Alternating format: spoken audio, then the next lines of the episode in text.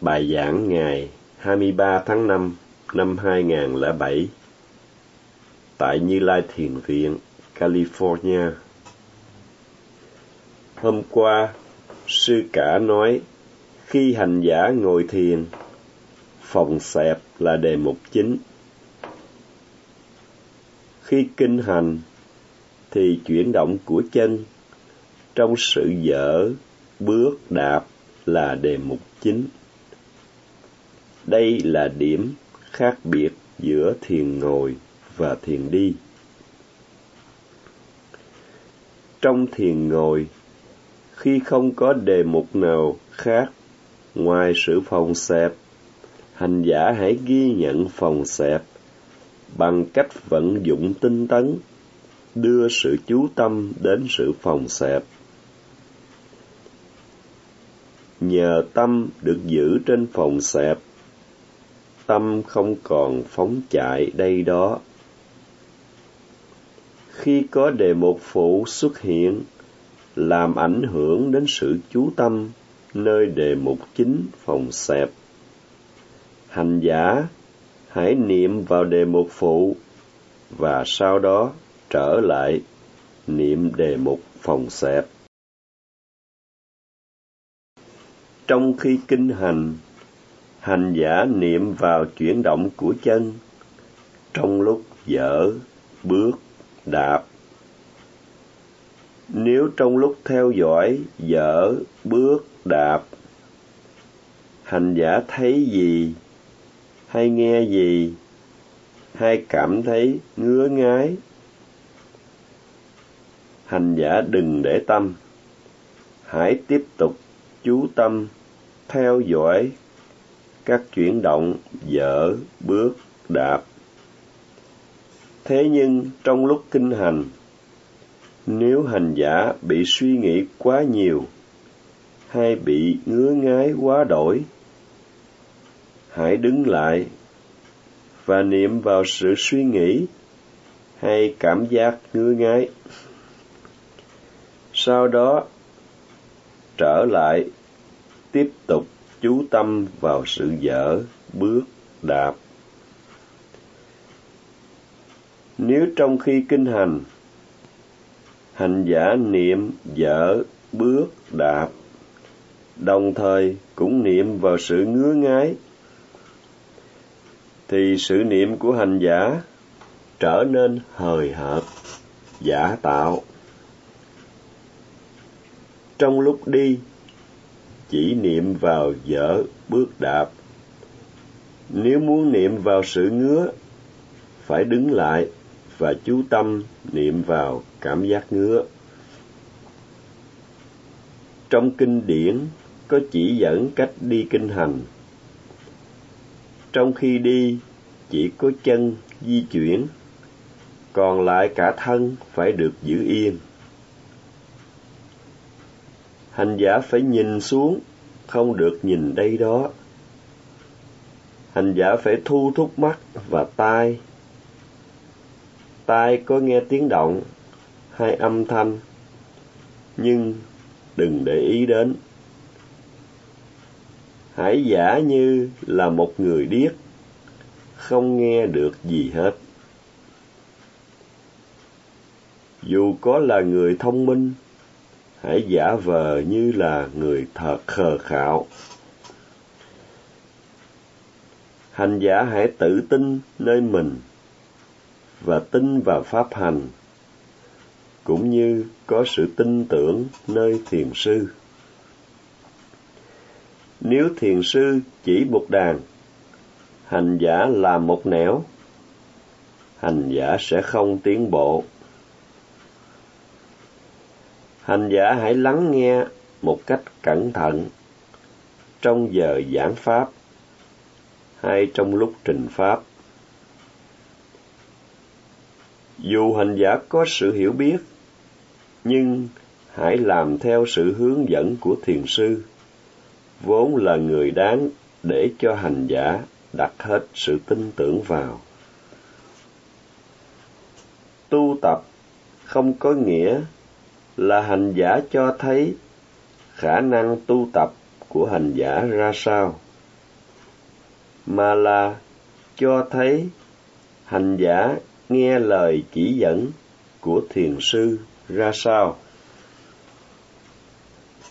Dù là người mạnh khỏe, nhưng hãy giả như người bệnh.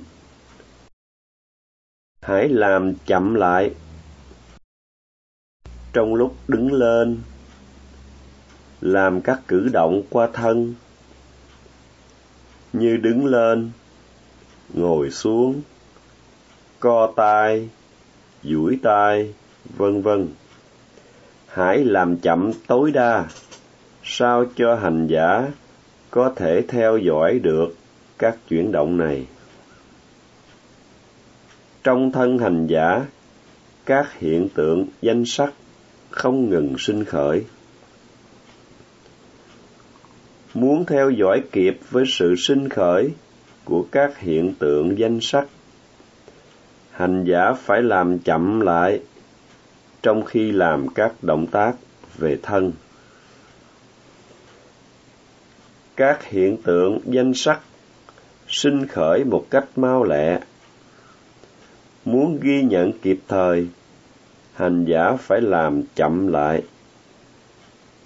Nếu không, sự ghi nhận của hành giả chỉ là hời hợt, giả tạo. Sư cả tiếp tục quan sát các hành giả và nhận thấy vài hành giả có tác phong không thay đổi. Hành giả còn nhìn đây, nhìn đó. Khi kinh hành, hành giả nên chú tâm vào dở bước đạp, giữ mắt trong xuống. Trong khi kinh hành, khi muốn lấy vật gì, hãy dừng lại trước khi đưa tay lấy. Sư thấy có hành giả vừa đi kinh hành, vừa đưa tay ra, lấy bóp hay viết, hoặc vừa đi, vừa ưỡn, giãn cổ.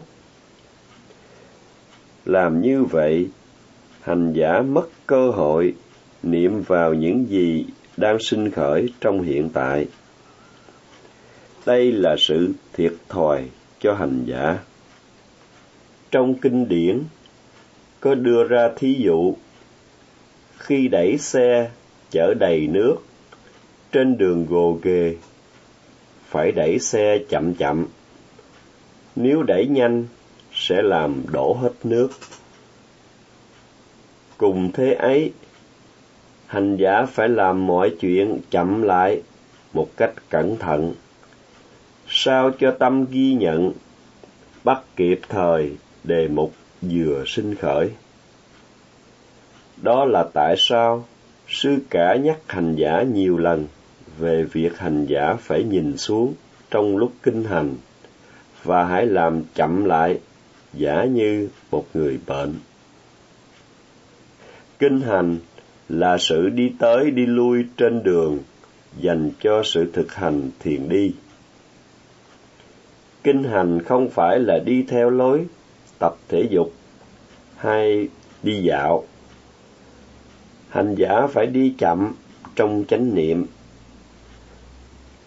Kinh hành đem lại năm điều lợi ích. Lợi ích thứ nhất, giúp cho hành giả có khả năng đi xa nhờ vào sức mạnh của chân. Lợi ích thứ nhì, làm cho tinh tấn gia tăng hành giả đòi hỏi nhiều tinh tấn khi quan sát chuyển động chân trong tiến trình dở bước đạp. Trong sự dở bước đạp có hàng loạt tác ý và chuyển động của chân nối tiếp nhau, sinh diệt theo từng cặp đôi trong tương quan nhân quả. Muốn thấy được hàng loạt tác ý và chuyển động của chân liên tục sinh diệt đòi hỏi hành giả phải có sự chú tâm bằng nỗ lực tinh cần atapa hành giả phải niệm một cách cẩn thận kịp thời Do vậy, đòi hỏi hành giả rất nhiều tinh tấn trong khi kinh hành. Nếu hành giả thiếu tinh tấn, phiền não sẽ chen vào tâm dưới hình thức như buồn ngủ. Nhờ tinh tấn nên phiền não không thể xâm nhập. Do đó, luồng tâm bất thiện bị chặn lại, mở đường cho luồng tâm thiện tiếp tục tuôn chảy. Lợi ích thứ ba, kinh hành giúp cho máu huyết lưu thông. Lợi ích thứ tư, kinh hành giúp cho sự tiêu hóa được dễ dàng. Và lợi ích thứ năm, kinh hành giúp hành giả có được sự định tâm mạnh, sâu và lâu dài. Trong khi thiền hành, đòi hỏi hành giả vận dụng nhiều loại tinh tấn khác nhau. Hành giả tiếp tục giữ tinh tấn liên tục cho đến khi trở lại thiền ngồi. Hành giả tiếp tục tinh tấn, giữ chánh niệm cho đến khi hạ người xuống để ngồi. Nhờ tinh tấn và chánh niệm được giữ liên tục, nên hành giả có sự định tâm liên tục, mạnh mẽ và duy trì được lâu dài. Biết được năm điều lợi lạc của việc kinh hành, hành giả hãy cố gắng tu tập sao cho hành giả hưởng được các điều lợi lạc này. Tu tập thiền minh sát có hai loại hành giả. Hành giả dùng thiền chỉ, làm chiếc xe để tiến đến Niết Bàn. Và loại hành giả dùng thiền minh sát trực tiếp làm cổ xe để tiến đến Niết Bàn. Loại hành giả thứ nhất dùng thiền chỉ làm chiếc xe để tiến đến Niết Bàn, gọi là Samatha Yanika Yogi.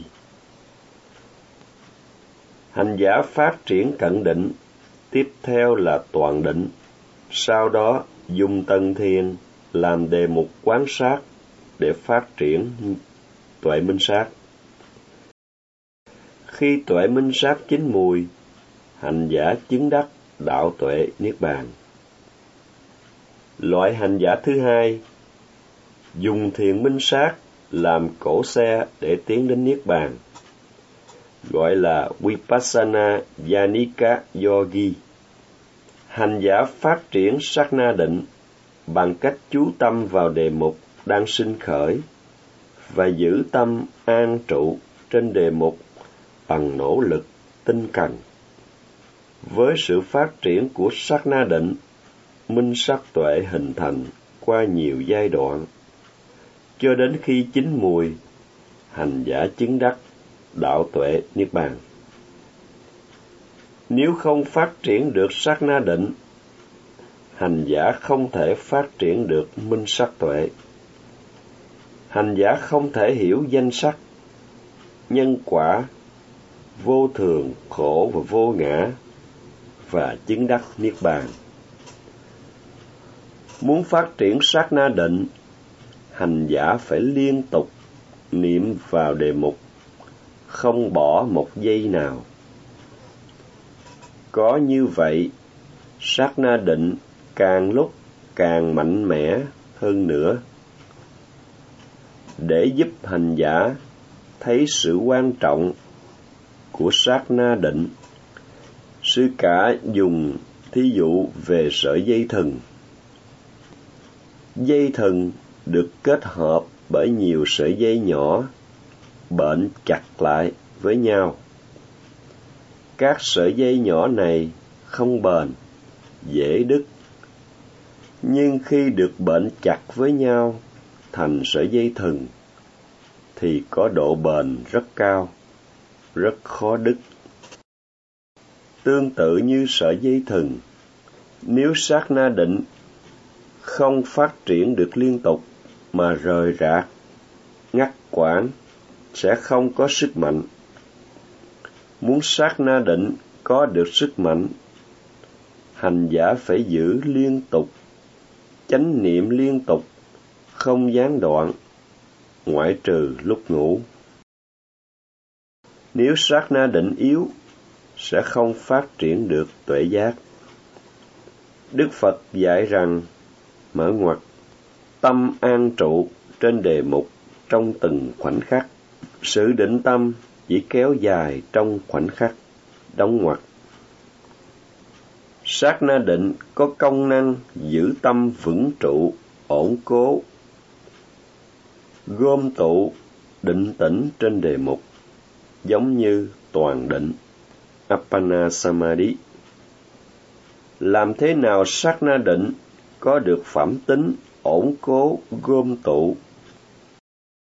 Kệ ngôn mở ngoặt tâm không bị áp đảo bởi các chướng ngại tâm. Đóng ngoặt trong thiền tập hành giả gặp các chướng ngại tâm như ái dục sân hận buồn ngủ vân vân nhưng khi sát na định phát triển sẽ giúp chế ngự các chướng ngại tâm. Tâm được sát na định bảo vệ, không bị xâm nhập bởi phiền não. Kết quả là tâm trở nên định tĩnh. Sát na định phải được duy trì liên tục, sao cho phiền não không chen được vào tâm. Kệ ngôn, mở ngoặt, sát na định phải được phát triển liên tục như một dòng chảy không gián đoạn. Có nghĩa, sát na định phải được hình thành liên tục, theo từng đề mục, không một khoảng hở, nối tiếp nhau một cách khích khao, không để gián đoạn. Sát na định sau tiếp nối sát na định trước một cách liên tục, không gián đoạn dù bất kỳ đề mục gì sinh khởi, phòng xẹp, ngồi đụng, nóng lạnh, cứng mềm, vân vân. Tâm luôn luôn ghi nhận đề mục. Tâm định được giữ liên tục như một dòng chảy không ngừng nghỉ. Tâm định trở nên ổn cố và mạnh sâu. Đó là tại sao sư cả luôn luôn nhắc nhở hành giả hãy giữ chánh niệm liên tục, để cho sát na định được hình thành liên tục. Hành giả có thể nghĩ không thể nào niệm được liên tục vào mọi đề mục một cách chi tiết và sâu sắc. Hành giả có thể nghĩ sư ép buộc hành giả phải giữ chánh niệm từng giây một đây là điều không thể nào làm được. Sư cả không bảo hành giả làm những điều không thể nào làm được. Việc sư kêu gọi hành giả hãy giữ chánh niệm liên tục trong từng giây một là điều có thể làm được. Khi sát na định trở nên mạnh, hành giả phát triển được trí tuệ.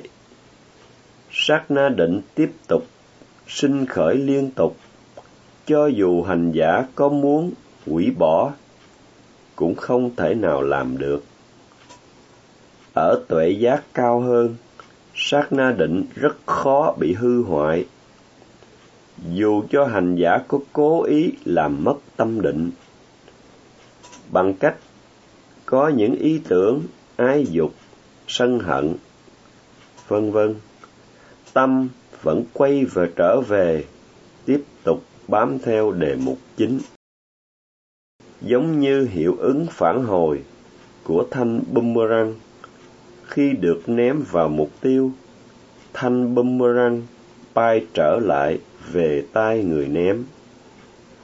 Ở tuệ giác cao hơn, dù hành giả có cố ý hướng tâm ra khỏi đề mục đang niệm tâm chỉ lệch khỏi đề mục, rồi lập tức quay trở về đề mục như cũ. Sư cả sẽ tiếp tục giảng về hiệu ứng này vào ngày mai. Nam mô Bổn sư Thích Ca Mâu Ni Phật.